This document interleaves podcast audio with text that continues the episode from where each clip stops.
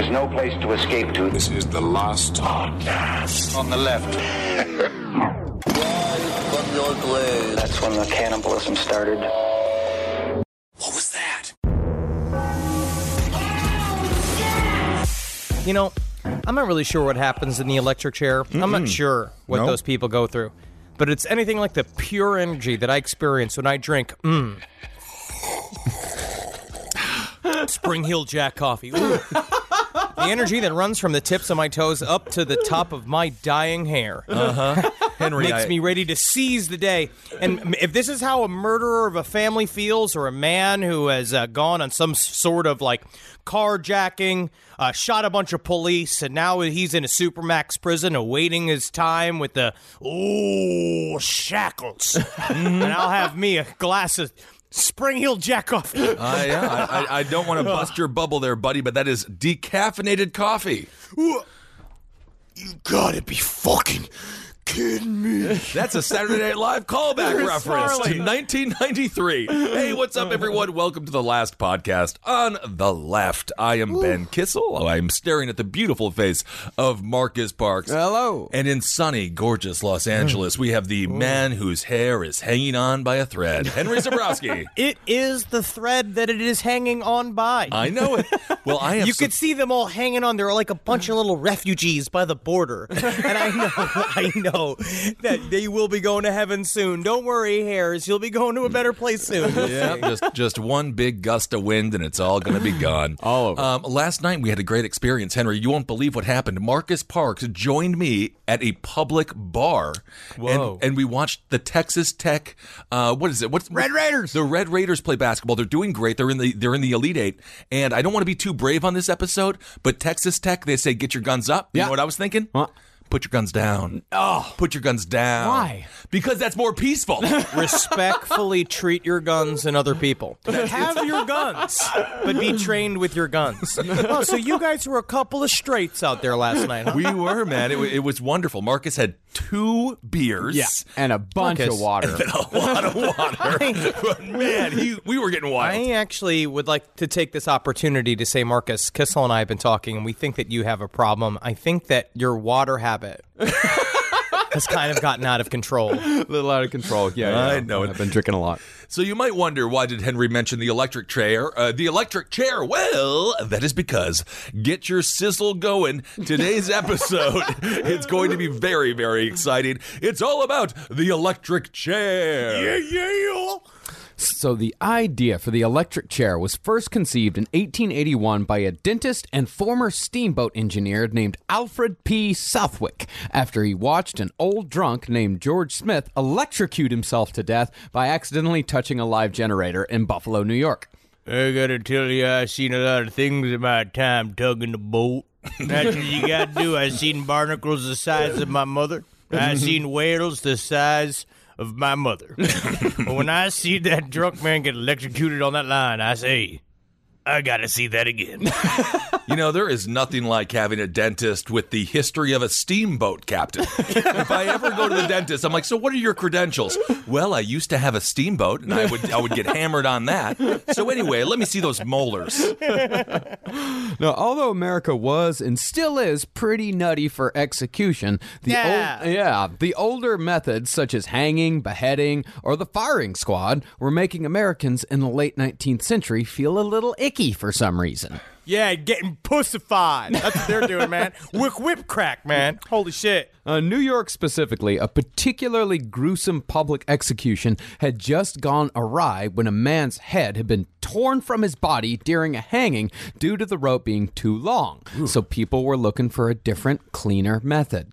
I think that one person said we needed a different, cleaner method, and a bunch of everybody else was just going like, "Yeah, I guess, I guess so. I, you know, I guess we do." Mm-hmm. So when Southwick saw that just touching one of these new electric generators could instantly kill a man, he thought that he had the no muss, no fuss solution to everyone's problems. Hell yeah! The the Billy Mays of murder. Do- this guy is like he's the only. We can bring someone in, we can electrocute a guy in 15 seconds flat. so many other people would go home and be like, honey, I saw a person die today. I'm really, really struggling. This guy went home and was like, baby, we got a new industry. I see the gap. So, taking it upon himself to figure it out, Southwick first invented a device for euthanizing stray dogs at the Buffalo SPCA, which, as far as euthanizing goes, electrocution was probably better than their old method of drowning dogs and literally hanging everything else. and they got to drowning the dogs and hanging them. It started with hitting them with a hammer, and then before that, it was just taking a bunch of dogs in a big cart and just rolling it off the side of a crevasse into a gulch. Oh, that is sad. Just hitting them with the machine gun fire. There was that one. Just setting fire to the veterinary clinic. They used to just put all the dogs in it and then a couple of the bad orderlies and just oh. burn the whole building to the ground. Oh my goodness. Leave the dogs alone. My God. Yeah, when they had to euthanize a horse, they'd hang it. It doesn't even make sense. It, Honestly, what an impressive sight uh, in a weird way. And I've seen hanging horses before. I was just in a place in Toronto where that's where the charcuterie comes from. They hang it up till it dries, and then you start slicing at the meat. wait, you ate horse meat in Toronto? Yeah. Jesus, man. I had horse salami. Ugh. You know, man. but, but what is wrong with just regular salami? I think that the horse was named Salami. Okay. So, after a year of successful experiments with animals, Southwick began publishing articles in scientific journals about using this method for the capital punishment of humans. Hmm. And since Southwick was a dentist, he was most comfortable working with chairs. So, the electric chair was born. So his whole so essentially this is a podcaster's invention. He just said he was like, "Oh, what do I do? Oh, okay, how do we do this? All right, do we do it in a shower? No, no, no, no, no. Someone else will do that later. Do we do this in a fucking oh, an umbrella? Umbrella guy has an umbrella and he zaps him with an umbrella gun. Oh yeah, yeah. Now what do I? What am I? I'm sitting in a chair. Yeah. Yeah, I would say the electric tub sounds more fun. And then at least you get one last bath before they murder you for a crime you didn't commit. So, after tinkering with the design a bit, Southwick paid a visit to his friend, New York Senator Jimmy McMillan. After seeing a demonstration, the senator thought the idea had legs, so he ran it up the flagpole to the governor. I love how this is the Hudsucker proxy for murdering. Yeah. Where it's just them all super excited, being like, this is it. Oh, yeah, buddy. That's the best pitch I've heard in years. And I tell you what, guitar music is also on its way out. Yes. I, I do wonder what was the display? Did they just put like a honey baked ham that was raw in the chair? And then they were like, and now look at it. It's fully cooked. No, they hooked a dog up to it. Oh yeah, they just my fucking God. killed a dog. They brought a dog. They brought a fucking Dalmatian into the governor's office, and it's just like, "You ready to see something that's gonna flip your wig?" And he's just like, "But wait a second, I went to the wig flippers yesterday, and I had my wig flipped already. I don't need a second time this week." And he's like, "No, no, no, you're gonna check this out." And then they fucking killed a dog in his office by cooking it alive with electricity, Jeez. and he's just like, "Mm-hmm, mm-hmm." I'll take 95 million of them. Good lord. I don't it's a strange time when he's like, now I'm guaranteed re-election. So, an exploratory committee was formed to gauge just how useful and humane this newfangled method of electricity might be as opposed to the old ways. But in the meantime, the question remained what type of electricity would be used? Hmm. See, back then, America was still in the middle of what was called the Battle of the Currents because electricity was still new. Two men, George Westinghouse, using Nikola Tesla's ideas, and Thomas Edison, had both come up with different ways of delivering electricity. so fucking cool. Yeah. I wish I was alive for this part of history. Like just oh, going to see all these crazy demonstrations, all these weird science fairs. Yeah, it would have been great. they would have grabbed you and put you in the chair immediately. and just been like, let's execute the Polish. Why do we do this here? Hey guys, how about you know how you've been using that ham for the demonstrations? Let me hold it in my hands and see if you kill me. It also cooks the ham. So, on the AC side, you had George Westinghouse representing Tesla's idea of alternating current. On the direct current side, you had Thomas Edison, who would once and for all prove what a cruel bastard he really was during this battle. You mean marketing expert? he, he was that. He definitely was that. And a big part of the Battle of the Currents that isn't talked about very much anymore is the fight over whose method would power the electric chair, or really, whose method wouldn't power the electric chair. Hmm, so they didn't. This is hot potato for murder. Yeah. did- they, did, Neither of them wanted this. Okay. See, DC didn't work very well when it came to powering cities and such. The big copper wires that it needed were just way too expensive. Hmm. But AC power had already resulted in a few highly publicized accidental deaths. So Westinghouse was pretty keen on keeping himself disassociated from execution. Okay. Yeah, I guess if yeah, it, it's like in the movie Thirteen Ghosts, one of those things where you try to explain that your house is powered by vicious poltergeists, and I mean like it's incredibly useful, but sometimes it does kill your daughter. Yeah. I do like the idea of hitting a ghost to turn your TV on. oh, it's just Hitler. Every single time you stick your, your finger in his asshole as a ghost, he's like, "Oof, okay, I will turn up the volume, but just this once." It's like Wolfenstein. I love that. You get to hit Hitler. But in Edison's estimation, if he could convince the public that AC was just too dangerous to use, then Edison would win the current battle, hmm. and therefore the inferior technology would win, which happens all the time. Marketing puts the inferior technology over the top constantly. Mm-hmm. That's the American dream, Marcus. It is. So, in order to cheat the game, Edison hired a man named Harold Pitney Brown to launch a PR campaign, quote unquote, proving that AC power was deadly technology, thereby influencing which current would be chosen to power the chair. Hmm. To kick off the whole campaign, Brown brought the press out to Edison's lab in West Orange, New Jersey. These reporters watched as small animal after small animal was lured out to a metal plate wired up to a 1000 volt AC generator where the animal was zapped to death. Damn, dude. It's just some guy at the other go going, pss, pss, pss, pss, pss. Come here, come here, choo choo choo choo choo choo choo. Come here, potpourri. Come here, potpourri. And Potpourri's this kitten just like, Meow, meow, meow. just like super cute and stuff. And Edison's like, I can't wait to watch it explode. Literally. it's going to explode. Our our leaders of this nation were just the weirdest goth kids in eighth grade. It's No, dude, these are unbelievable. fucking metal kids. All of this is stuff like me and this dude named D that I first met when I moved to back to Tampa. When I moved from New York to Tampa when we were 13 years old, D was the first kid I met with. He had he had green hair and he's like. Uh, you want to go do some experiments? And we went out to this field and we just blew shit up. Yeah. and it was fun as shit. Yeah. and we never once blew each other. I know what you're saying, Pistol. I didn't say I see that. the look in your eyes. I see it. You're dancing. Those experiments were just for science. Okay, good, but you didn't kill any animals, so that that's uh, No, that's because all we were not. I wasn't like that. I didn't like to blow up animals or anything like that. I know Marcus did, but that was just boys being boys back in the day. Boys being boys. Well, there was a lot of Yeah. land in Texas. Yeah, I don't know why that's an excuse, but I'm going to say that's the excuse. There's a lot of land in Texas. Well, that demonstration where they jolted animal after animal after animal, that was actually where the word electrocution was coined. Hmm. Oh. But instead of reporting on the horrific and ultimately pointless parade of animal cruelty, the newspaperman took the bait and reported instead on the dangers of AC power. Hmm. It was right around this time that the Exploratory Committee, tasked with examining electrocution as an efficient method of execution as opposed to other new ideas, published a 95 page report dubbing electrocution as the clear winner. We have all decided as a committee that electrocution is the most badass, cool, motherfucking thing we've all seen. I love watching their knees jump up and down, and I love seeing their eyeballs explode. And I hope the same thing happens to the humans that we use in the chair. Now, uh, I don't want to interrupt the meeting here. It is really cool technology, but have we thought about not murdering our citizens? Have we thought maybe we could just do a different kind of penal justice? Maybe we could I have do. found the first person for the chair. oh no! No!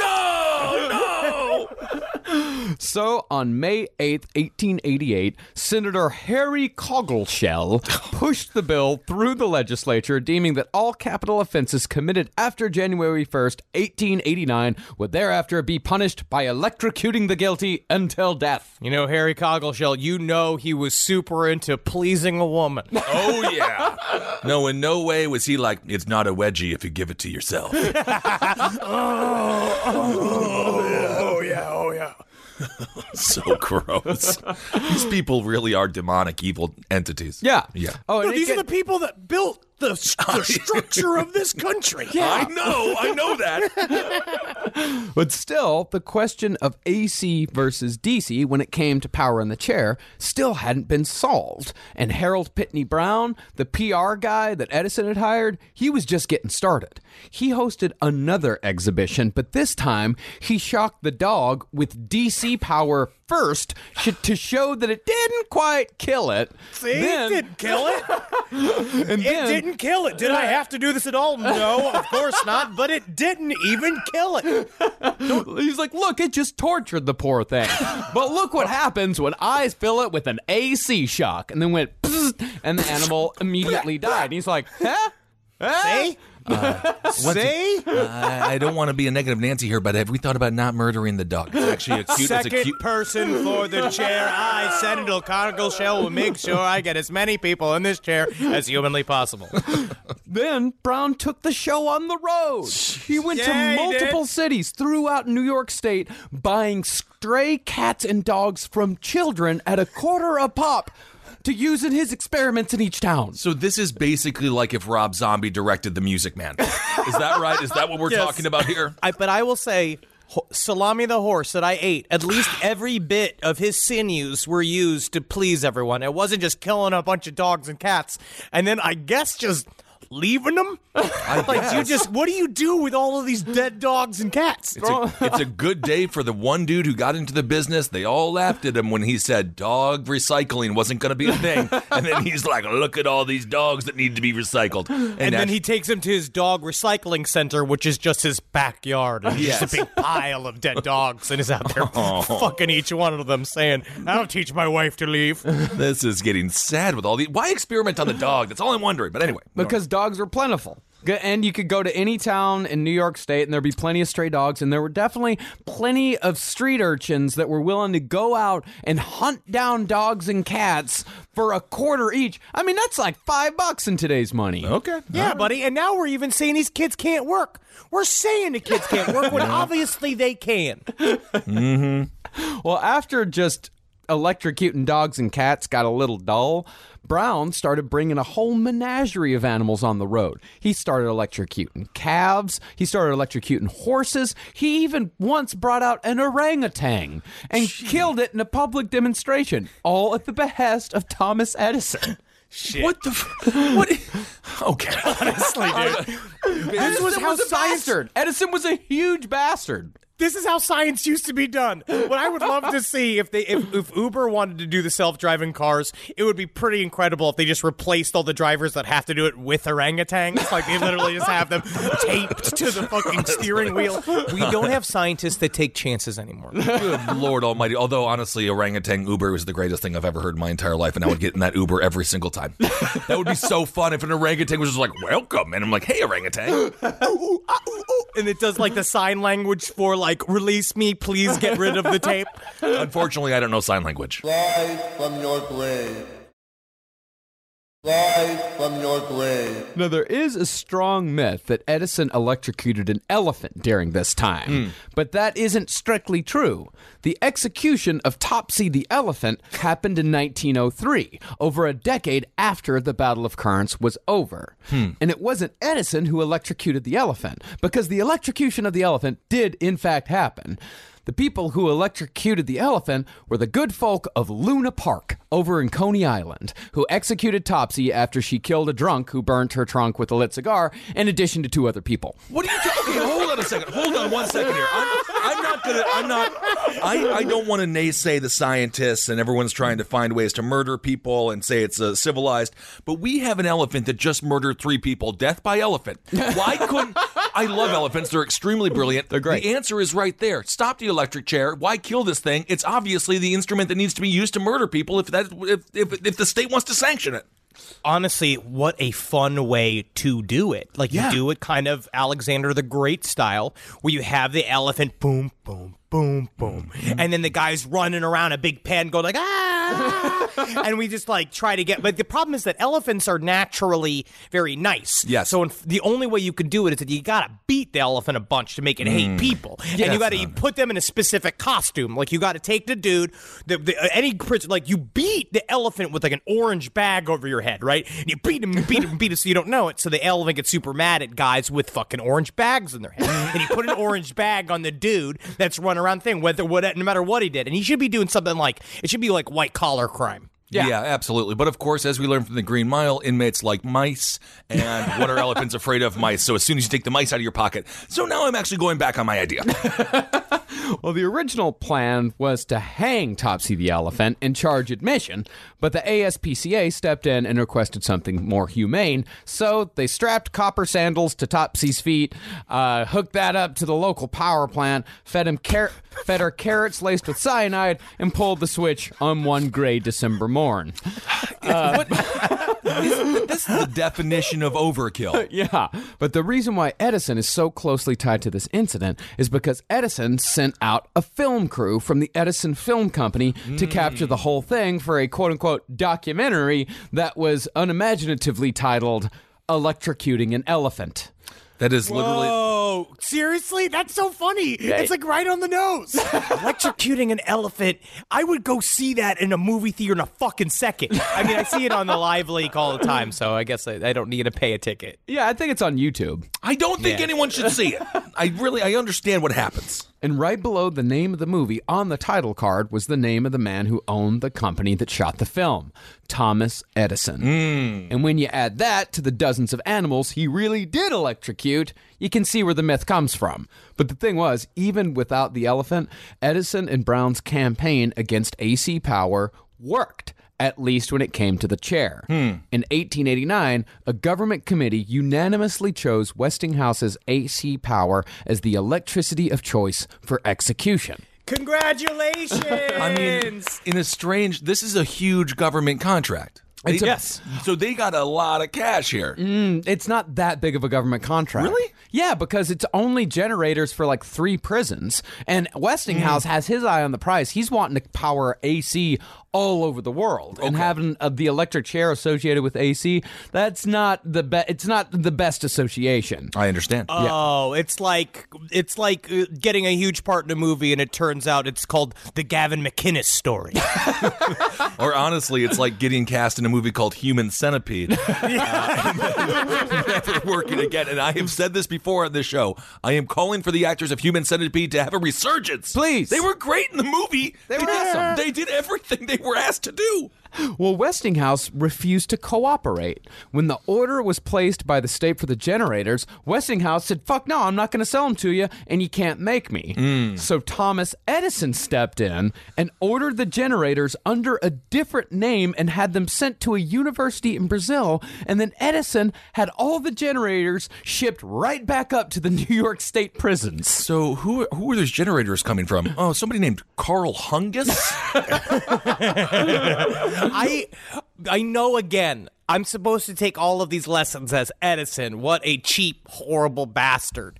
But it takes these kinds of decisions to become the most famous inventor in the world. I was watching the thing about the Theranos woman. Oh, I did watch that. th- You watch the thing the whole time. I'm just being like, technically, she's living the American dream. She Yeah. just didn't get the ball across the line. Nope. Well, it was a uh, it was a science that could never exist, which Yeah. is the major problem. Um, Henry, I, I don't want to say anything, uh, but is Spring Heel Jack full of full of like evil? because you, you are especially uh, evil today. Yeah, yeah, particularly evil, I'd say. I don't know what it is about this story I find inspiring. I don't know either. Now, the first person set to be killed in the chair was an illiterate vegetable seller from Buffalo named William Kemmler, who had killed his wife with an axe.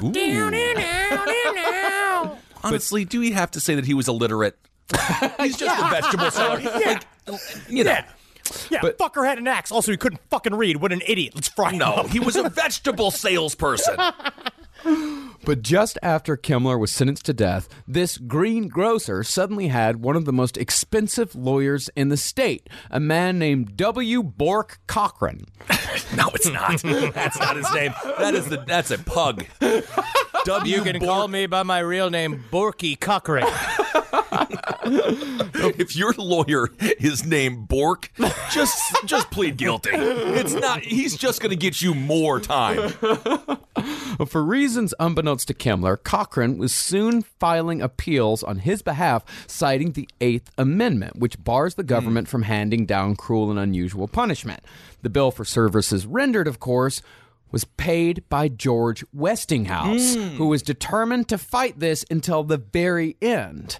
They lost the first appeal, but on the second appeal, who should show up on the stand but Thomas Edison? No stone unturned. He's like a Batman villain. He is just there each time, being like, "Thought I gave up." He's just got like two light bulbs in a bra. Like he's just like lighting them up back and forth, just going like, "Got you, fucker. Got you again, fucker." Jeez. So this was really like a personal feud. It was a personal yeah. vendetta, yeah. And Edison gave testimony uh, in saying that not only was electrocution certainly predictable and controllable enough for use in executions, but Westinghouse's AC power, with all its flaws, mind you, that's the perfect way to do it. Guys, go ahead. damn, this dude. shit is on point. Look at and, he- and and to prove my point again, I have brought this rare peacock from the wilds of the Adirondacks. Can you see its plumage? Oh, it's beautiful. Gaze your eyes upon it now.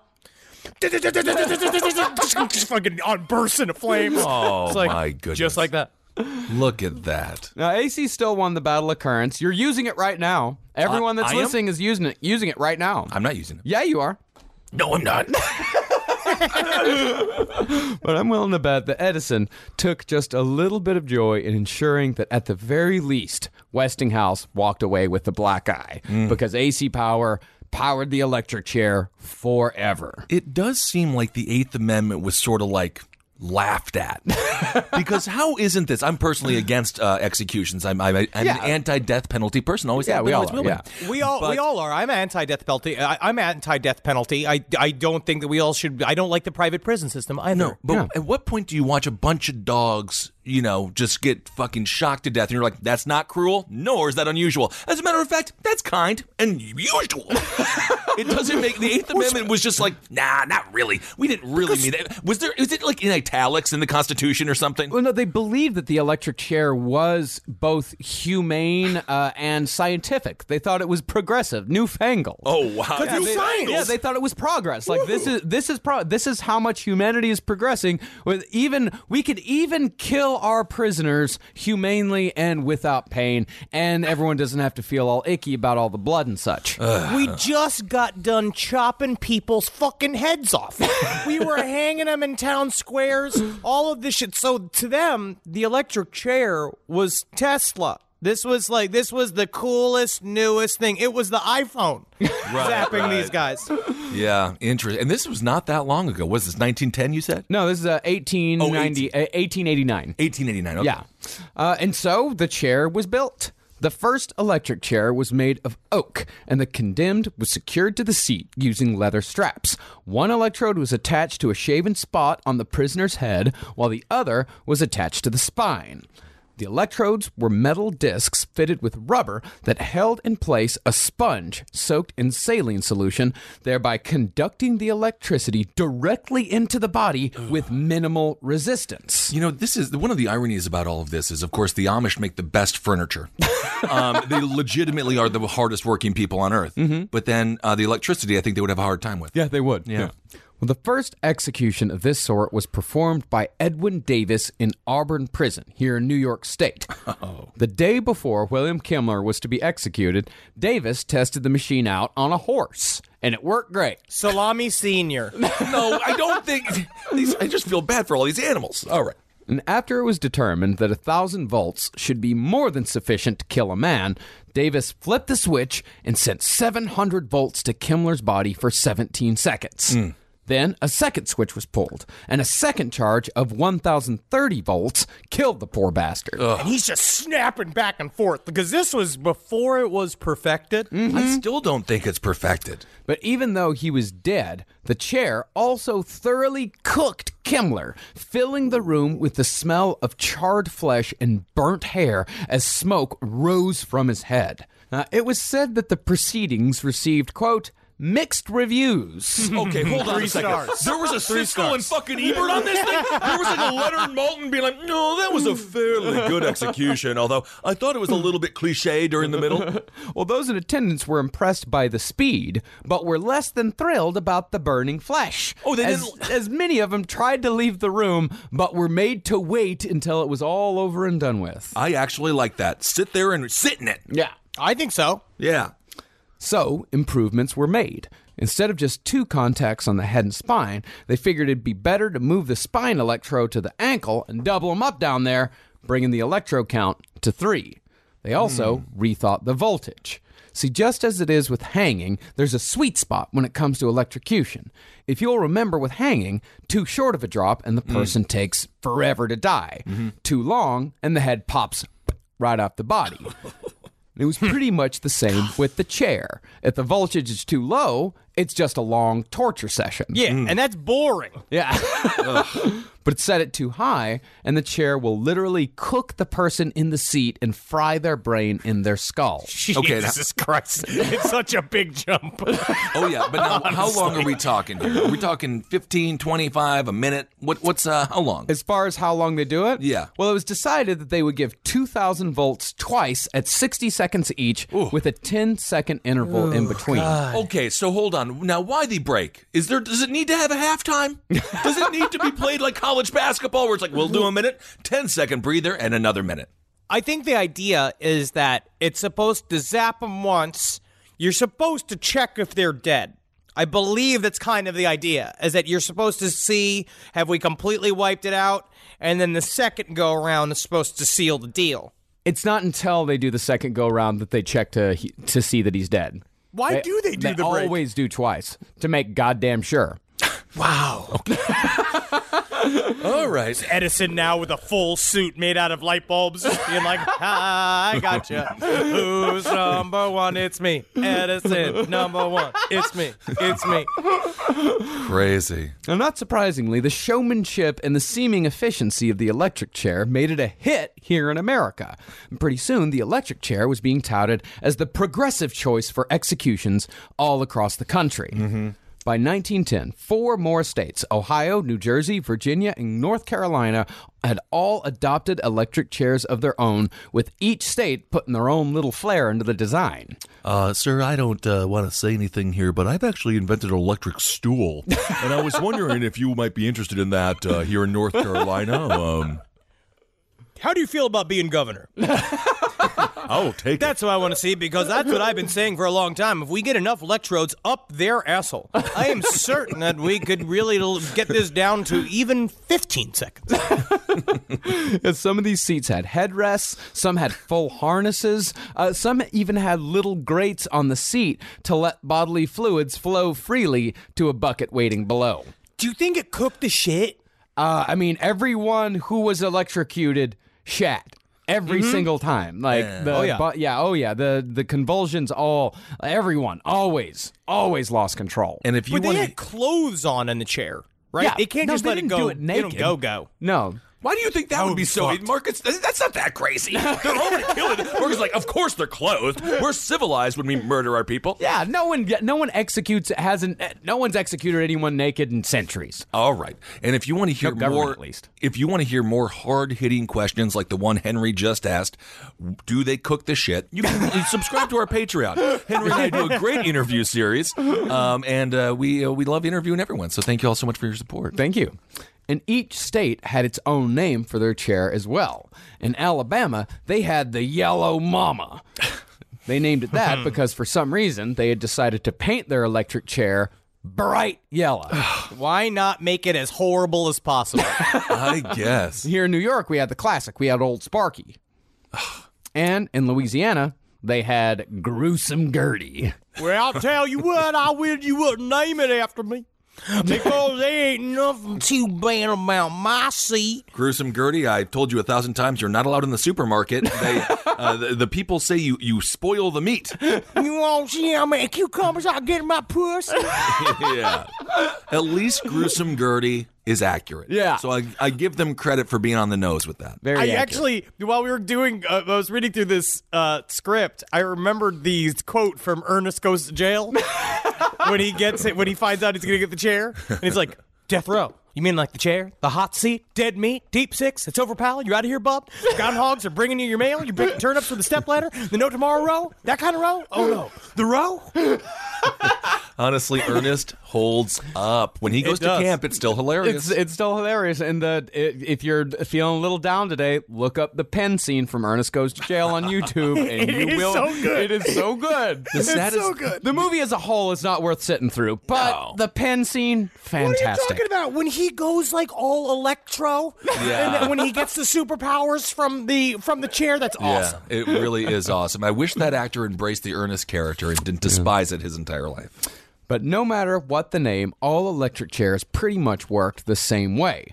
As it was demonstrated in the Green Mile, the sponge on the head really is the key to the whole operation. Hmm. What the sponge does is let the current easily flow through the body.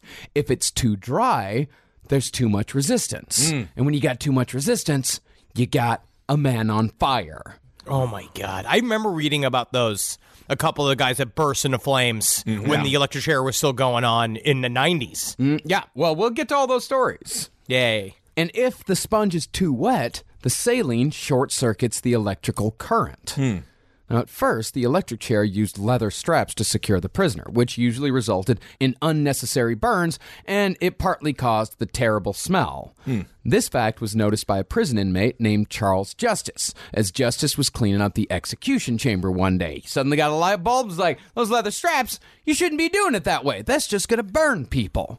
So, Justice suggested that maybe they should use metal straps instead. And lo and behold, it worked. So, as a reward, authorities reduced Justice's sentence and allowed his parole from Ohio State Penitentiary. It's all about thinking. If It you is. use that melon, you could get out. You could fix your life. He was a real um uh, Goodwill Hunting. Yeah, yeah, in a way. Okay. I can't imagine the other inmates were like super thrilled to see him, but Well, 11 years later, Charles Justice ended up right back in the same prison on charges of theft and murder. And on November 9th, 1911, Justice was executed in the exact same chair he himself had improved. oh my god. a little too ironic. yeah, I really do think. Yeah, I missed that lyric in that song by Alanis Morissette. Interesting. I wonder if he thought that he made the right decision though, as far as the as far as the leather strap goes. I wonder if he's like, well, at least uh, you know, Yeah, I something mean, right it, it did make his trip. Uh, You see? You see? I ain't gonna be burned now, you see? Well, you I are- actually have another idea. I have another idea. It's called Let Him Go. Everybody gets let go. Rise from your grave. Rise from your grave. Now, as far as the other electrodes go, uh, the ones on the ankles, those were slathered with a patented conducting jelly called electrocreme, which smoothed out the current down below. That's a good way to impress your lover. Is that if that's uh, if you want to use that for lube? Oh, yeah. You can say like, "You'll find that my love making techniques can be shocking." and then you just cover yourself in electro gel, electro creme. Yeah, that's what women always like before sex. Puns. I've, I've heard that. They always like. They always like a Covering good. my whole dick and balls in my asshole with uh, electro creme. I'm just gonna go, and the relationship that we could have had never will happen. Hey, guess what? I never wanted one in the first place. And once all the electrodes were attached, the switch was flipped. Then, after a short interval, it was flipped again. Then, after waiting for the body to cool down a bit, a doctor would check the heart. and they- if the heart was still beating, bam, flip it again Oh goodness. until he is dead or she. So they didn't get like Earl Hebner, the WWE referee, to do the three count where they lift it, they lift the arm up one, two, three, and if he obviously if it hits the third time, he's dead. Mm-hmm. I think it could zap you. I don't know how electricity works. No, I I don't don't know know. if it gets stuck inside the body. No, they. Uh, it wasn't uh, the electricity in their bodies that they were worried about. It was just that the body was very, very hot to the touch, and we- so they had uh, to like wait a- for it to cool down. So this is a Jim Gaffigan bit. this turns into. Yeah. Do we know what the temperature of the body is when it, when the execution uh, takes place? Not off the top of my head, I Okay. don't know. But the thing is, we're not 100% sure on exactly how the electric chair kills a person. Hmm. Yes, the heart does stop, but how? Well, technically, it's probably due to asphyxiation as a result of the paralysis of the respiratory system. Oh my god, it doesn't even stop the fucking heart. It literally just chokes you to death. Well, physiologically, the electricity is so powerful that the brain begins to literally bubble from the current, which fries the respiratory center of the medulla, which is the part of the brain that controls breathing. Whoa. That makes it so much worse. It's so much worse, or at least that's what they think is the most likely way it happens.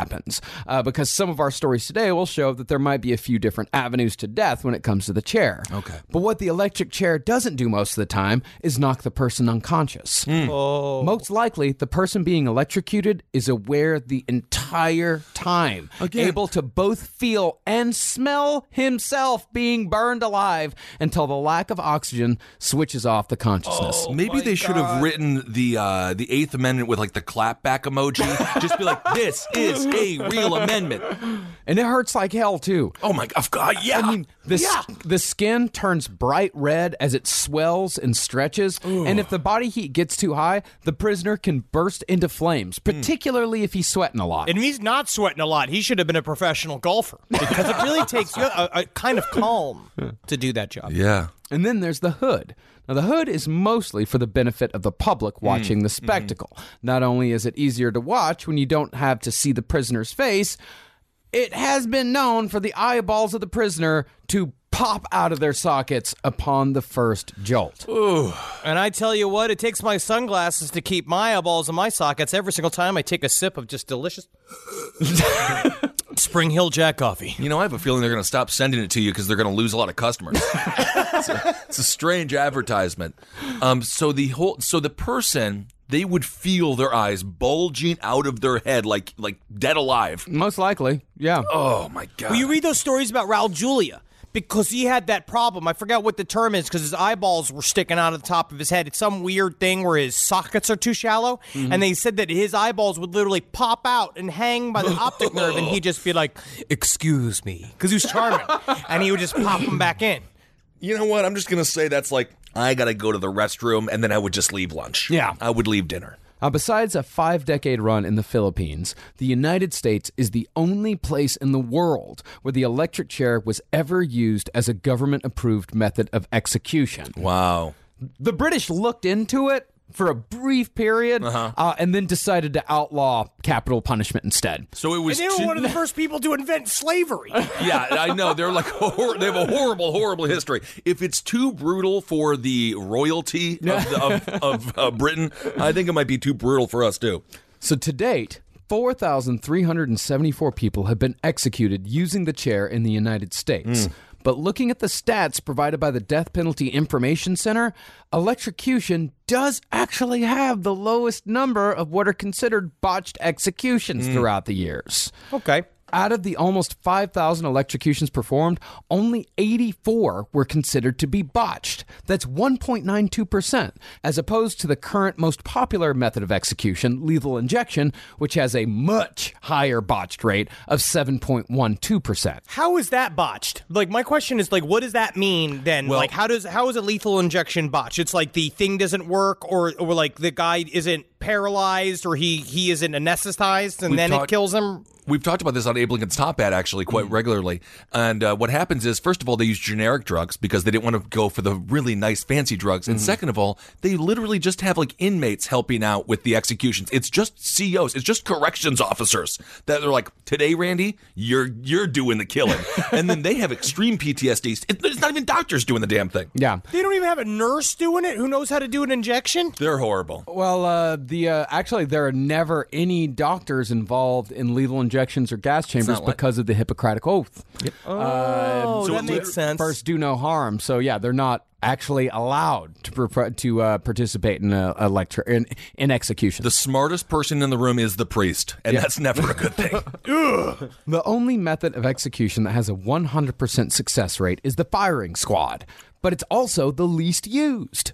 Only 34 people have been officially killed in the United States using the firing squad. But the botched number on that one is a big fat zero. So I don't fully understand this. We have a gun culture that is very difficult to explain to other people when you leave this country. Yeah. How come we just didn't do the firing squad? Just always pop them in the head. it Well, I know it does.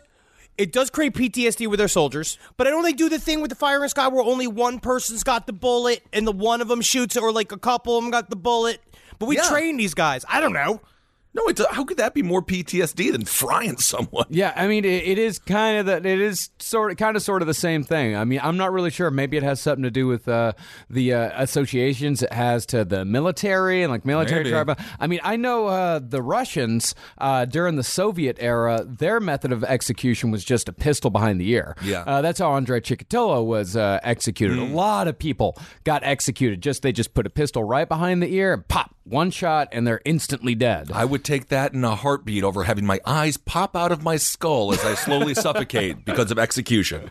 But even though the electric chair technically has the best record, when things fuck up, they fuck up spectacularly. And those fuck ups make headlines. Hmm. Take, for example, the 1946 case of Willie Francis.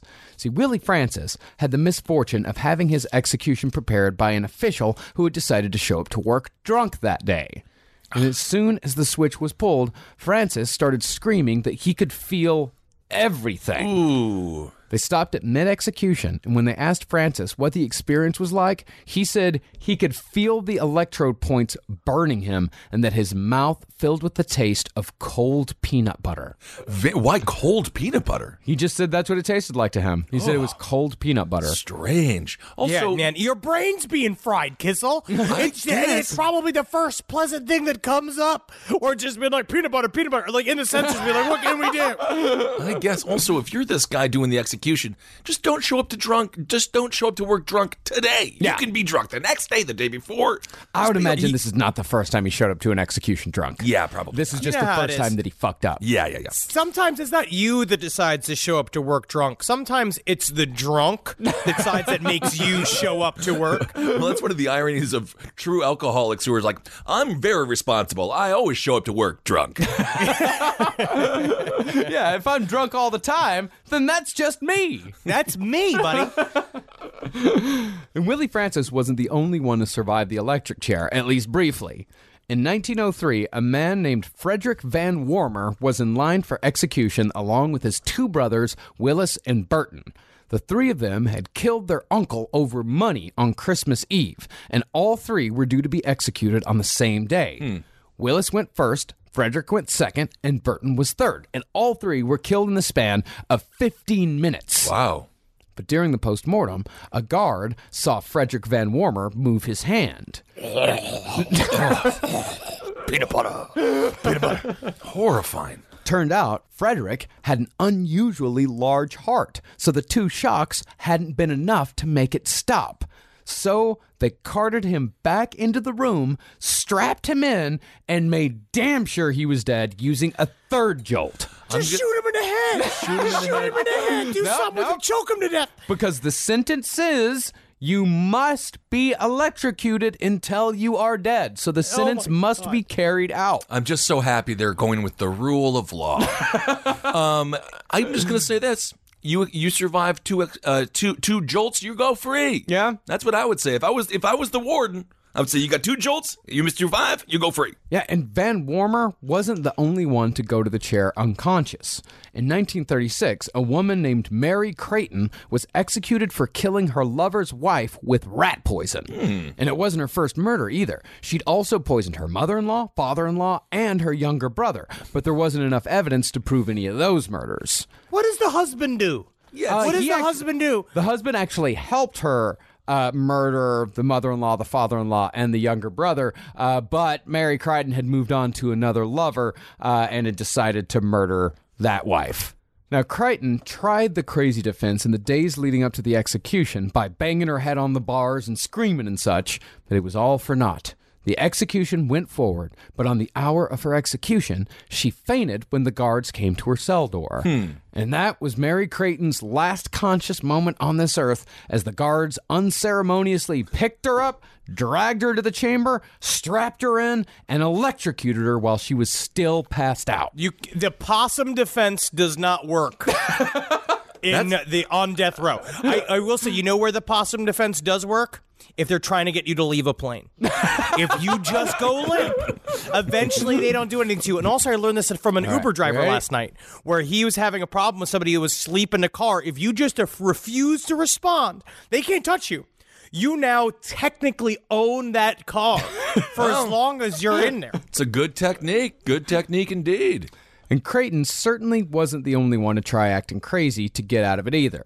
Harry Helms was on death row for dressing up in a Santa Claus suit and murdering two cops during a robbery in Cisco, Texas in 1929, not too far from where I grew up. Hmm. Back when crimes were fun. Yeah, kinda, I guess. I, uh, do they not dress in costumes anymore for bank robberies? I think they put masks on, but I don't. I mean, oh. honestly, the last great costume was the dudes who wore the full steel. They looked like a furnace. Yeah, but that's not a costume. That's like body armor. That was body armor. costume. That's not Be kind of costume, isn't What if they just come in like those sexy Overwatch cosplay girls going in there? I would be distracted. I don't think you have to rob a bank. I think people actually just give you money when you do that. Well, while Harry Helms was awaiting execution, he started singing the same song in his cell over and over and over again while tearing books and letters into tiny pieces. He- Oh, oh, oh, dancing with myself. Oh, you think that was it? Uh, it was 1929, so it was probably like, I don't like butter on my corn cheeks. Why wouldn't you like butter on your corn? That's what you like, Marcus. That's your favorite kind of music. it is my favorite kind of music. I love that. If I may recommend my new favorite podcast, Hot Pipes, the Pipe Organ Podcast. Seriously? it's great. Well, Is that real? yeah, it's awesome. I love it. It's Hot just some pipes? It's yeah, hot pipes. It's uh, just some British guy quietly uh, talking about certain pipe organ players throughout the years. What cities have the best pipe organs? when when you're the listening, fascinating part of the Pinecrest auto whirler were the some pipes are wider than others. This one, the pipes were so thin. And Marcus is just like, "Haha, he still got it. He's Each still time- got it. Marcus, got it. I have to ask you, how many knives do you lick?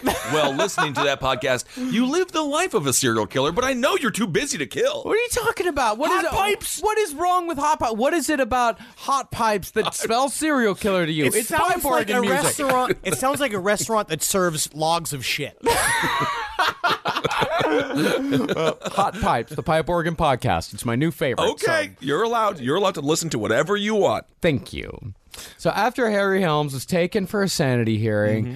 a verdict of sane came back after about 20 minutes, and after the sane verdict came back, he reportedly said in a pouty tone, quote, I ain't gonna sing no more. Honestly, that's the saddest thing we've talked about so far today, and we've talked about copious amounts of dogs that have died. So uh, that is, you can still sing, buddy. Don't don't even stress it. I guess I'll just keep myself silent. Everybody's so sad.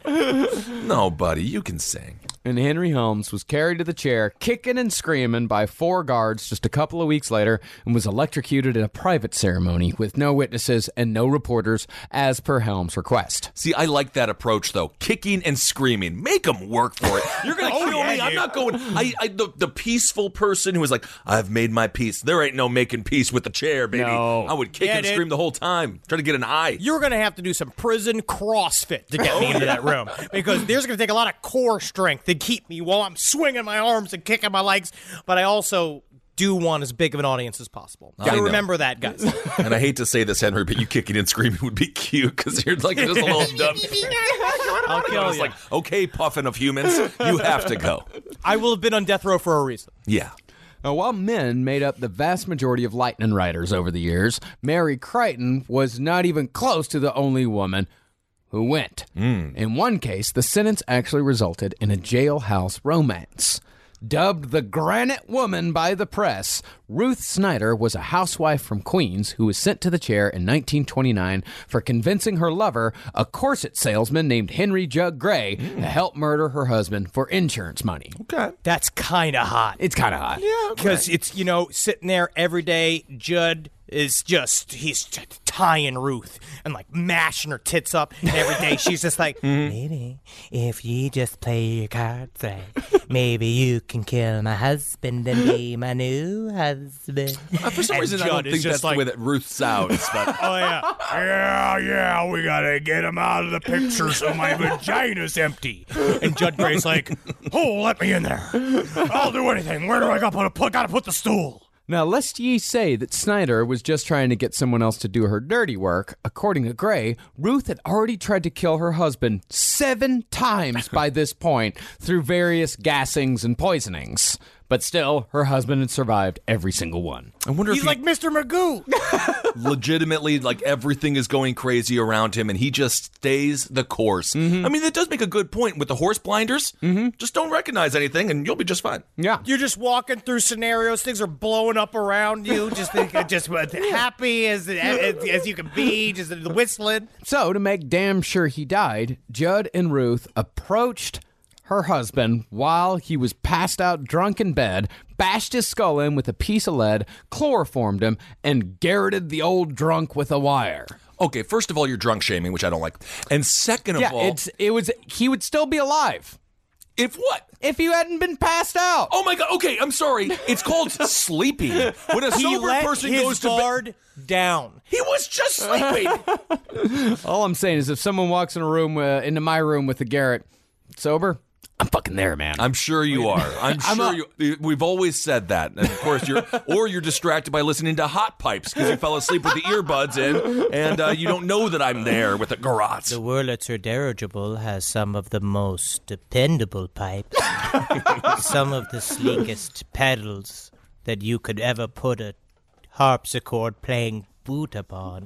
He's, meanwhile, Caroline is just being like, if I hear one more thing about a fucking pipe in this house, I'm going to garrote him to death. Oh, she loves listening to hot pipes as well. Well, I hope she does. We're a hot pipe household. You are. You've heard.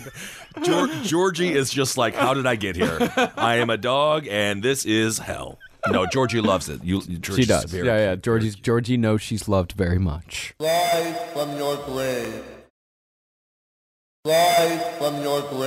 Now, after they killed the husband, Judd Gray bound and gagged Ruth, making the whole thing look like a robbery gone awry. Mm. See, that's hot. Because, you know, he's got her all tagged up. He's like, come on, Ruth, let's get one more in there while your husband's still warm.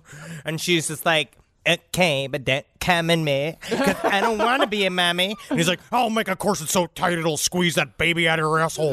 like it's jelly falling out of the bottom of my, my fucking... I do. I, do enjoy your Richard Nixon has sex with Casey Anthony sort of bizarre penthouse letter that you've created for all of us. But stupidly, Ruth hadn't gotten rid of any of the items she'd reported stolen to the police. And the police smelled something fishy from the get go here, and they just found the items that she reported stolen stashed around the house. Honestly, if you're Ruth, flip it. Be like, you found it. You guys are the best cops of all time. You actually solved the mystery of the hidden lampshade. Well, the whole thing really fell apart when the cops found a paper marked with the initials J.G. Hmm. Judd Gray. Hmm. But as it turned out, the paper was actually a memento from one of her husband's old lovers, who just happened to have the same initials. Hmm. But the paper was enough to get Ruth flustered, and she was the one who brought up Judd Gray, whom the police hadn't even heard of up to that point, and it was only a matter of time before police caught up to Gray, and Gray rolled over on Ruth. You mean to tell me these Irish cops didn't know the corset maker in town? they, they didn't go there. Like Tony O'Malley was just like, he just makes me feel strong, makes me feel confident when I wear one of his corsets. Well, the whole thing was such a farce that one reporter who covered the case called it the dumbbell murder because, in his words, quote, it was so dumb. Yep. Reporter of the year. Everybody was just too horny yeah. and distracted. Mm-hmm. Mm-hmm. To really think straight, yeah. Give the guy a Pulitzer. he call, he saw it and he called it like he saw it. It's too dumb. But it was while Ruth was on death row that she caught the eye of a prison cook named Dummy Dugan. Dugan was a small time gangster who was in charge of cooking meals for the death house, and he immediately fell in love with the blonde haired, blue eyed granite woman. Uh, they call me dummy, but when it comes to love making, I'm so dumb I'm good. I believe that, dummy. You're you're doing great. And I'm too dumb for my penis to go down. yeah, I believe it, buddy. By the way, the chili on Tuesday was superb. Yeah? Yeah? Yes. Yeah, I bet. I made it out of red. Oh, okay, well, you don't got to tell me the ingredients. Thank you, dummy. Oh, I'm sorry. I'm just too dumb to keep my chef secrets, I guess. you are. Well, Dummy began to smuggle love letters hidden in sandwiches or taped to the underside of uh, Ruth Snyder's trays. And Ruth began to respond. And eventually, Dummy Dugan proposed, and Ruth accepted by writing her answer on a napkin. Oh, this is, but this is more of how to get a man Yeah. than a woman. Well, he was he was providing her food, a little mm-hmm. love, sure. but it wasn't meant to be. Oh, really? oh, no. So it turns out death row isn't where you find your long term partner. On January 12th, 1928, both Ruth and Judd Gray were executed, and Dummy Dugan spent the night wrecking his kitchen and drowning his sorrows in prison prune hooch. Oh, poor Why dummy. didn't they take me? Why didn't they take me? Yeah, that's okay. You have a child. His name is Forrest. Forrest Gump. He's Wait on a the- second. Yeah. I- I- I- I- Is he smart? Or is he? Oh, I'm, I'm, gonna, I'm gonna say he's just as smart as you. Yes. Oh, like a daddy. You're a daddy, dummy. I'm a daddy dummy. No, you're a daddy, dummy. I am a daddy dummy. we can do this all day. I killed. I killed three boys. Okay, thank you, dummy. Well, as far as the actual execution of Ruth Snyder went, a New York Daily News reporter snuck a tiny camera into the proceedings and took a haunting photo of Snyder mid execution, and the Daily News printed it on the front page the next day. So I took a look at this picture, Yeah. and it is fucking haunting. Yeah. Uh, go Google Ruth Snyder execution. This picture is chilling, and then you can also see the camera. Not exactly hidden. Well, not I will. tiny, but they had loose pants. They had loose pants. Yeah, I mean, but that that picture is truly horrifying. yeah, it was strapped to his ankle. Yes. Wow, what he And, but it's definitely it, it- you could see the motion. you could see the motion of her body jerking Yeah. back and forth. It's it's pretty metal. It is Ruth Snyder execution. Now, as far as the people who actually pulled the switch went, there were some who gained a small amount of notoriety. In New York, the man who pulled the switch was officially known as the New York State Electrician. yeah, was he named by the Post? Okay, what a claim to fame to have. the very first, Edwin Davis killed 240 people in the 25 years he manned the switch, including the first woman, Martha Place, who had murdered her stepdaughter in Brooklyn by throwing acid in her face in 1898. Did they give him like a 25 year old like mini electric chair that had a plaque on the back with all the names of the people he killed? Well, after Davis retired, his assistant John Hurlbert took over, and he managed 140 executions hmm. in 13 years. Described by the press as, quote, the man who walks alone, Hulbert only did the job for the paycheck and retired after a nervous breakdown. I can't imagine the weight on, of being the arm of the state. Yeah. Your job is to go, you pull the lever, because that's what they do, right? They just outsource all their dirty work to one fucking guy. Yeah. So it starts with just somebody signing a piece of paper saying uh, death by electrocution until dead, and they don't have to do fuck. They don't have to do anything. They just send it down to this guy Yeah. that has to absorb all of this shit like a big emotional diaper. And a lot of times they're just regular corrections officers because um, uh, doctors aren't allowed because of the Hippocratic Oath. And uh, yeah, I mean, it's got to be extremely traumatizing. Yeah. Well, the man who replaced Hurlbert eclipsed them all. George G. Eliot pulled the switch on 387 people in the same amount of time as his predecessor, 13 years.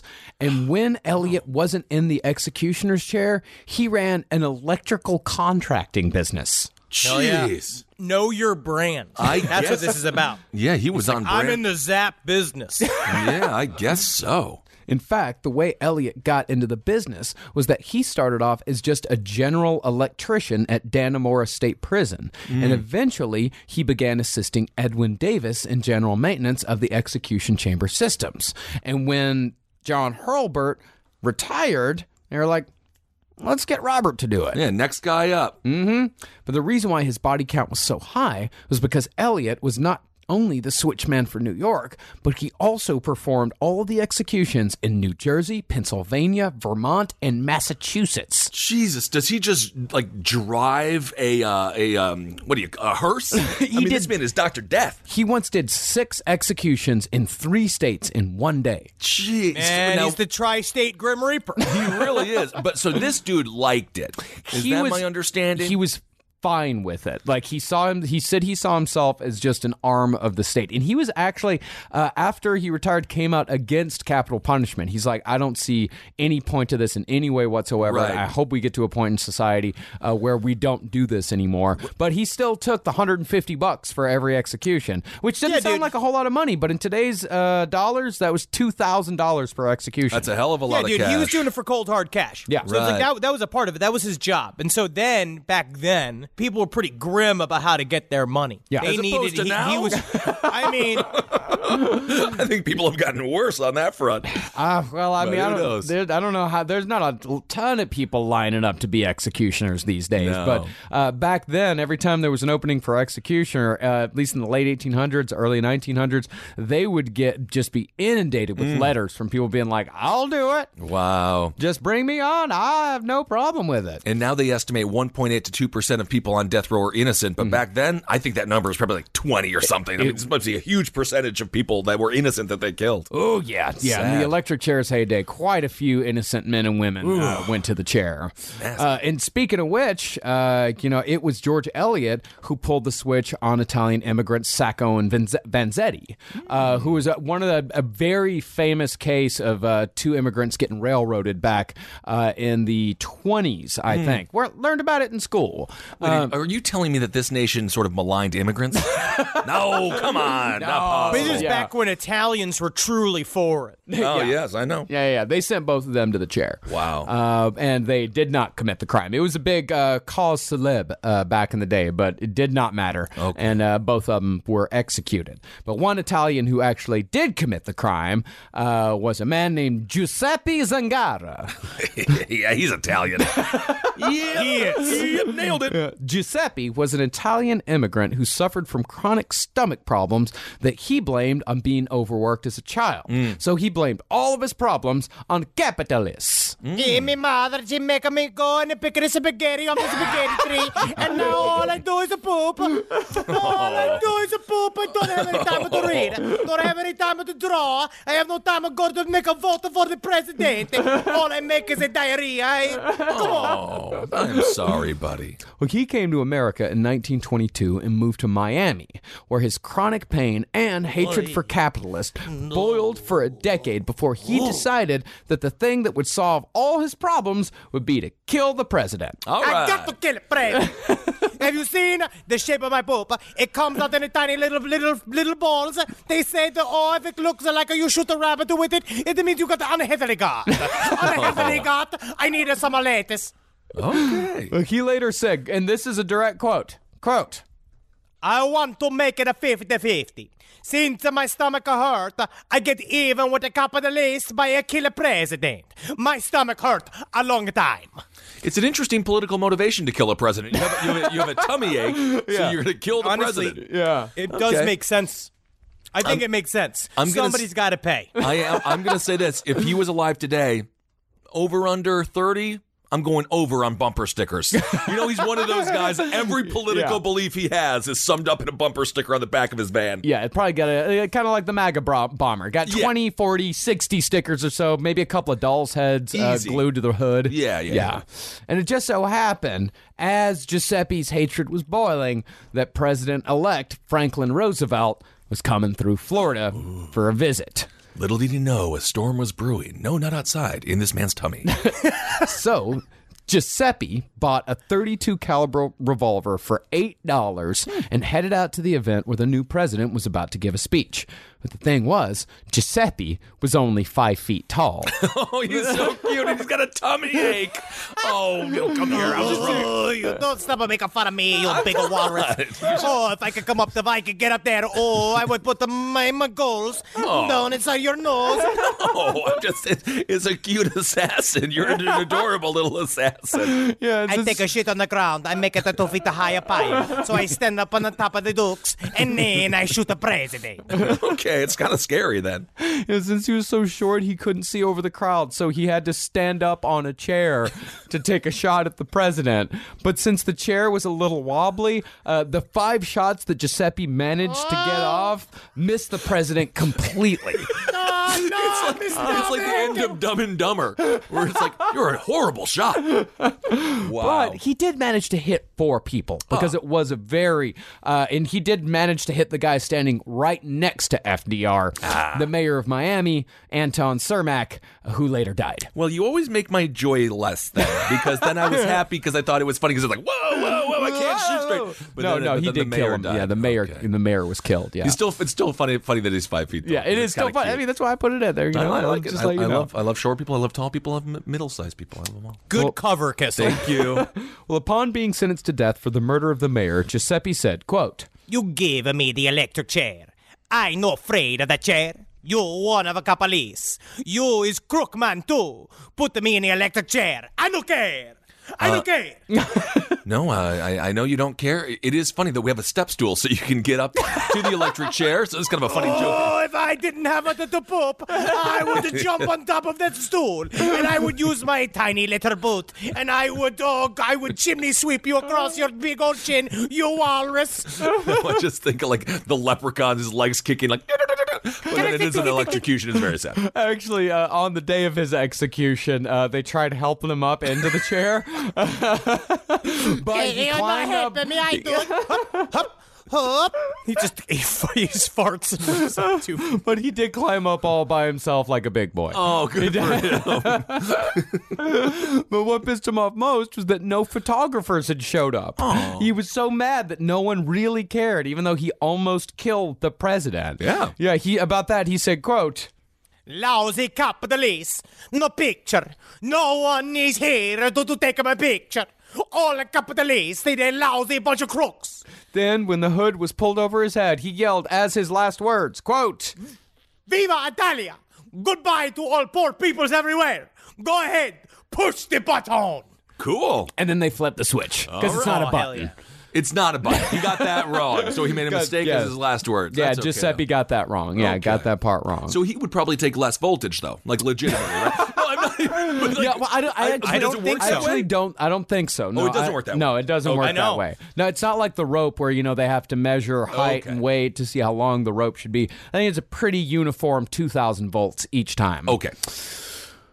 Well, eventually, the electric chair fell out of fashion. A hmm. more cynical mind might say that they just figured out a way to monetize execution by doing lethal injection instead. Mm-hmm. But either way, by the 80s, the chair was barely being used. But the fact it wasn't being used that much didn't stop John Louis Evans from requesting it for his method of execution in Alabama in 1983. Only problem was, the last time the electric chair was used in Alabama was 1965. Oh. But still, it was Evans' right to request it, and it was still on the list, so Alabama dusted off the Yellow Mama and strapped him in. Not surprisingly, though, the Yellow Mama was not quite as efficient as it had been 20 years earlier. Almost immediately, sparks and flames shot from the electrodes tied to Evan's left leg, and a cloud of gray smoke poured from his hood, filling the room with the smell of sizzling bacon. and even so, after that first jolt, he was still alive. Oh my God. Maybe he made a mistake. I think he made a mistake. He made a mistake because they did it again, and more smoke poured from his head. and still, he didn't die. It- it is like frick. It's like um uh oh my god, what's the the not Fawlty Towers? It's the it's the Monty Python. Yeah. when the guy cuts off both of his arms, cuts off his legs, and like, I still I'll bite you. Yeah. Just imagine being in that room watching this body jerk back and forth while smoke is pouring out of it and just being like, he wanted this. flames, actual flames, because Oh everything was corroded. You know, like it'd been sitting in a room for twenty years, and they, I don't think they did any kind of test on it. Oh I Mm. Don't my think God. they even like look at it. They're like, no, it, I bet he'll still be fine. Just put him in there. It, he'll die either way. Just test it on some spam or something. yeah, yeah, because by then they didn't want to do it on dogs. yeah, no, thank God. yeah. It wasn't See? until the third flip that Evans mercifully expired. Ugh, good lord. But the state that really fucked up enough to finally end the electric chair era of American capital punishment was who else but Florida. All right, Oh, finally. Over the co- Coming in hot. coming in hot as always. over the course of 9 years, Florida fucked up 3 executions in spectacular fashion. Mm. In 1990, I guess trying to save a little money, officials used a synthetic sponge to conduct the electricity instead of a natural sponge on a prisoner named Jesse Tafero. Hmm. How much money are we wasting on the sponges? Honestly, how much could the difference have been? Dollar Yeah, to th- They always they always cut the dumbest thing, and they're Yeah. like, "That's fiscally responsible. We have a different kind of sponge." I don't know why they used a syn- like they used a supermarket sponge. Oh like it was just a You know, someone just went. A CEO just went to Duane Reade and got it, or, or Walgreens or whatever. Oh yeah, oh yeah, we need a sponge for this, right? Like the instructions just say sponge. It's like, yeah, go to Walgreens and get a sponge, and they just popped it on his head. Oh, my Turns God. out that's pretty important fucking detail because when they turned on the electricity, huge towers of orange and blue flame started to shoot from the top of the guy's head. Oh my god. Seven years later, the same thing happened with Pedro Medina, possibly because the sponge was either dry or it had been soaked in water instead of saline solution. Others think the metal in the helmet might have been corroded as well. But the final nail in the coffin of the electric chair's popularity came in July 1999 when Alan Tiny Davis was strapped to the chair, and as he was being electrocuted, blood poured from his nose out of the bottom of the hood due to a poorly fitted electrode. Okay. God damn, it's like the fucking end of the Indiana Jones. Yeah. It's that shit, the fucking head melting. That's mm. crazy looking. But even so, nine states still offer the electric chair as an option for execution. And the last person in America to ride the lightning did so last December. December 2018. December 2018 was the last time a guy was executed in America for the electric chair. It is like, well, I always liked Mountain Dew, so I, I feel like maybe I will ride the lightning one more time. Wow, that is crazy. Yeah, reportedly his last words were beats being on death row. No, it. Yeah. Well, okay. I don't know. Hey, it's a living. Like, it might as well just him just be like, hey, what we gotta do, we gotta do, huh? Yeah, when you put when you have like the whatever emoji and then like the zoom in, it's like uh-uh, that's not good. I am completely against it. It needs to be outlawed. That's what I say as Benjamin Kissel. But those words don't even compare to the last words of Edmund Zagorski, who'd been sent to the chair just a month before in November of last year. Polsky! There, you got one, buddy. His crime was luring two men to a hunting cabin under the guise of selling them weed. Uh, but instead of selling them weed, he just slit both their throats. Uh, it's just so much worse than weed. Yeah. that's not weed at all. But No. right before the switch was pulled, Zagorski said only two words. Let's rock. Oh my god! You know, I, I do think that's really cool for last words, but at the same time, I don't think I'd. Be, I, I wouldn't be like, "This is where I'm going to be tough." no, man. No, it's like that's you're in the exactly electric what you chair gotta and you be. just sit there and you go, let's rock! Let's rock! Fuck yeah, dude. I would do that in a second. That's exactly what you gotta That do. was no, that was really interesting. The electric chair. Mm-hmm. And I'd like to thank listener Ben White for providing the book Electrocutions in Texas 1924 to 1964, which featured the Santa Claus robbery story. So is that book like three times the size of the Bible. It's pretty. it must be electric electrocutions of Texas for their 30 year span. It's pretty large. Uh, yeah, I would assume. it's- I would assume it's pretty big. it- it's a lot thicker than you think it'd be. No, it's probably just as thick as I thought it would be. I picture you just like with your back breaking, holding it, carrying it to your office. We've learned a lot today. We've learned that marketing is more important than skill. Yeah. Oh yeah. Um, we've learned to always use a natural sponge. Always. Always, yeah, yeah. Well, and never use a pun before having sex. There it is. Three three takeaways from today's episode. That's why it is edutainment. Well, technically, uh, AC was the superior power for electrocuting a thing to death. I See, don't. he was right. Um, I want to let you guys know about this benefit that's happening for a good friend of ours. Okay, great, great research, everyone. Great research, everyone. Yeah, yeah. Um, there's a benefit happening on April 1st for our good friend Jason Signs on April 1st in New York City and in Henry Zebrowski's homeland of beautiful Los Angeles.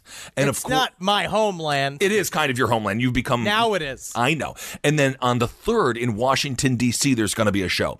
Uh, so this is a benefit for Jason Signs. He was uh, in a horrible accident, did not have health insurance for many, many weeks and months, and he was in the ICU. So you can just imagine how much um, that costs. But he uh, is effed right now. He, is straight up effed. He needs so our we are trying to get him as much money as we can uh, to save his bullshit. Yes, and there's going to be a lot of fun. There's going to be some prizes. It's not going to be sad times. It's going to be a really fun, fun comedy show. And uh, Holden and I will be performing in in New York. And uh, It's at Arlene's Grocery. In- Make yep. sure you put the, the name. Yeah. yep, at Arlene's Grocery. And Henry, what's going on in L.A.? Like, like, It is happening Monday, April 1st at the Regent Theater at 8 p.m. We're going to have some great comedy. I honestly, this is what I want to really hit hit is that this is not like a bummer show. No. This thing's fucking going to be very, very funny. Yes, absolutely. So come on out for those shows and in Washington D.C. Um, I think maybe we'll put it in the description of the episode today. Yeah, maybe. So yeah, perhaps. So anyway, let's go support a friend, and uh, we can't wait to see you all this uh, upcoming week. Yeah, we're at the Regent Theater. It's hosted by me, Big Boy Ed Larson, and Jackie Zebrowski. We're going to have a good time. Absolutely. And Jackie, she promised me she's going to wear her best corset. So that'll be great and just drive you totally insane. Um, is um, is there anything else that we have to talk about? We have some tour dates coming up. Berlin, Stockholm, get those tickets. They they are going. They are going like hotcakes. Although I don't know how many. I don't even know where that came from because I don't really like hotcakes or pancakes. I don't know where that phrase comes from. I love pancakes. I know, but were they really that popular where it had to be cliche? Where it's There's like a whole like restaurant. pancakes? uh, There's a, one of the most popular restaurants in America is, de- is devoted solely to pancakes. No, to waffles. Yes. waffles and pancakes. it's an international restaurant. Okay, I don't know. Oh, I see. Yes, I am. Not Waffle House. Yeah, we got a, a whole bunch of tour dates coming up. Uh, in uh, May, uh, uh, May 17th, we're coming to Kansas City. May 18th is Denver. May 19th is Salt Lake City. Nice. Uh, May 30th, that's Vancouver. May 31st is Seattle. Mm, June 1st, that's Portland. June 23rd, that's our uh, Australian tour. June 23rd, going to Perth. The 24th is Adelaide. The 27th is Sydney. The 28th is Melbourne. And on the 29th, we got Brisbane. Cannot wait. Yeah, and then uh, yeah, later on the summer in July we got uh, Oakland on the 18th. Uh, we got San Diego on the 20th and Los Angeles on the 21st. And then in the fall time in September, uh, we got Dublin on the 4th, Bristol the 6th, Edinburgh the 7th. Manchester the 10th, Birmingham the 11th, London the 13th, and the 14th. We added a second show there. Uh, and uh, we got Stockholm on the 16th. That's in Sweden. Oh. And Berlin, Oh. which is in Germany, Very is good. on the 18th. We know a lot. Man, and honestly, buy those tickets, Berlin. We are looking for like we because they're, they're smaller houses. We don't know how many how many of our boys and women we got out there, and we want to see your fucking faces. Yeah. we can't fucking wait. I'm so crazy psyched. Yeah. last week was so much goddamn fun getting to meet people and do our new show. Mm-hmm. So I love our new show. Uh, this is this is what a crazy opportunity we're on, man. This is such a crazy ride. Yeah, Absolutely. And for those of you like who don't know like what our live show is, it's not just us going up and just yapping for an hour. Like it's not just us sitting behind a table uh, and record and doing like a live podcast. Like it's a full on show uh, that we've you know written and practiced and performed uh, that we uh, love love to tour around uh, America Yep. uh, for all of you wonderful people. Absolutely. It's a fun experience, and you get to hang out with other listeners and hopefully have a great night.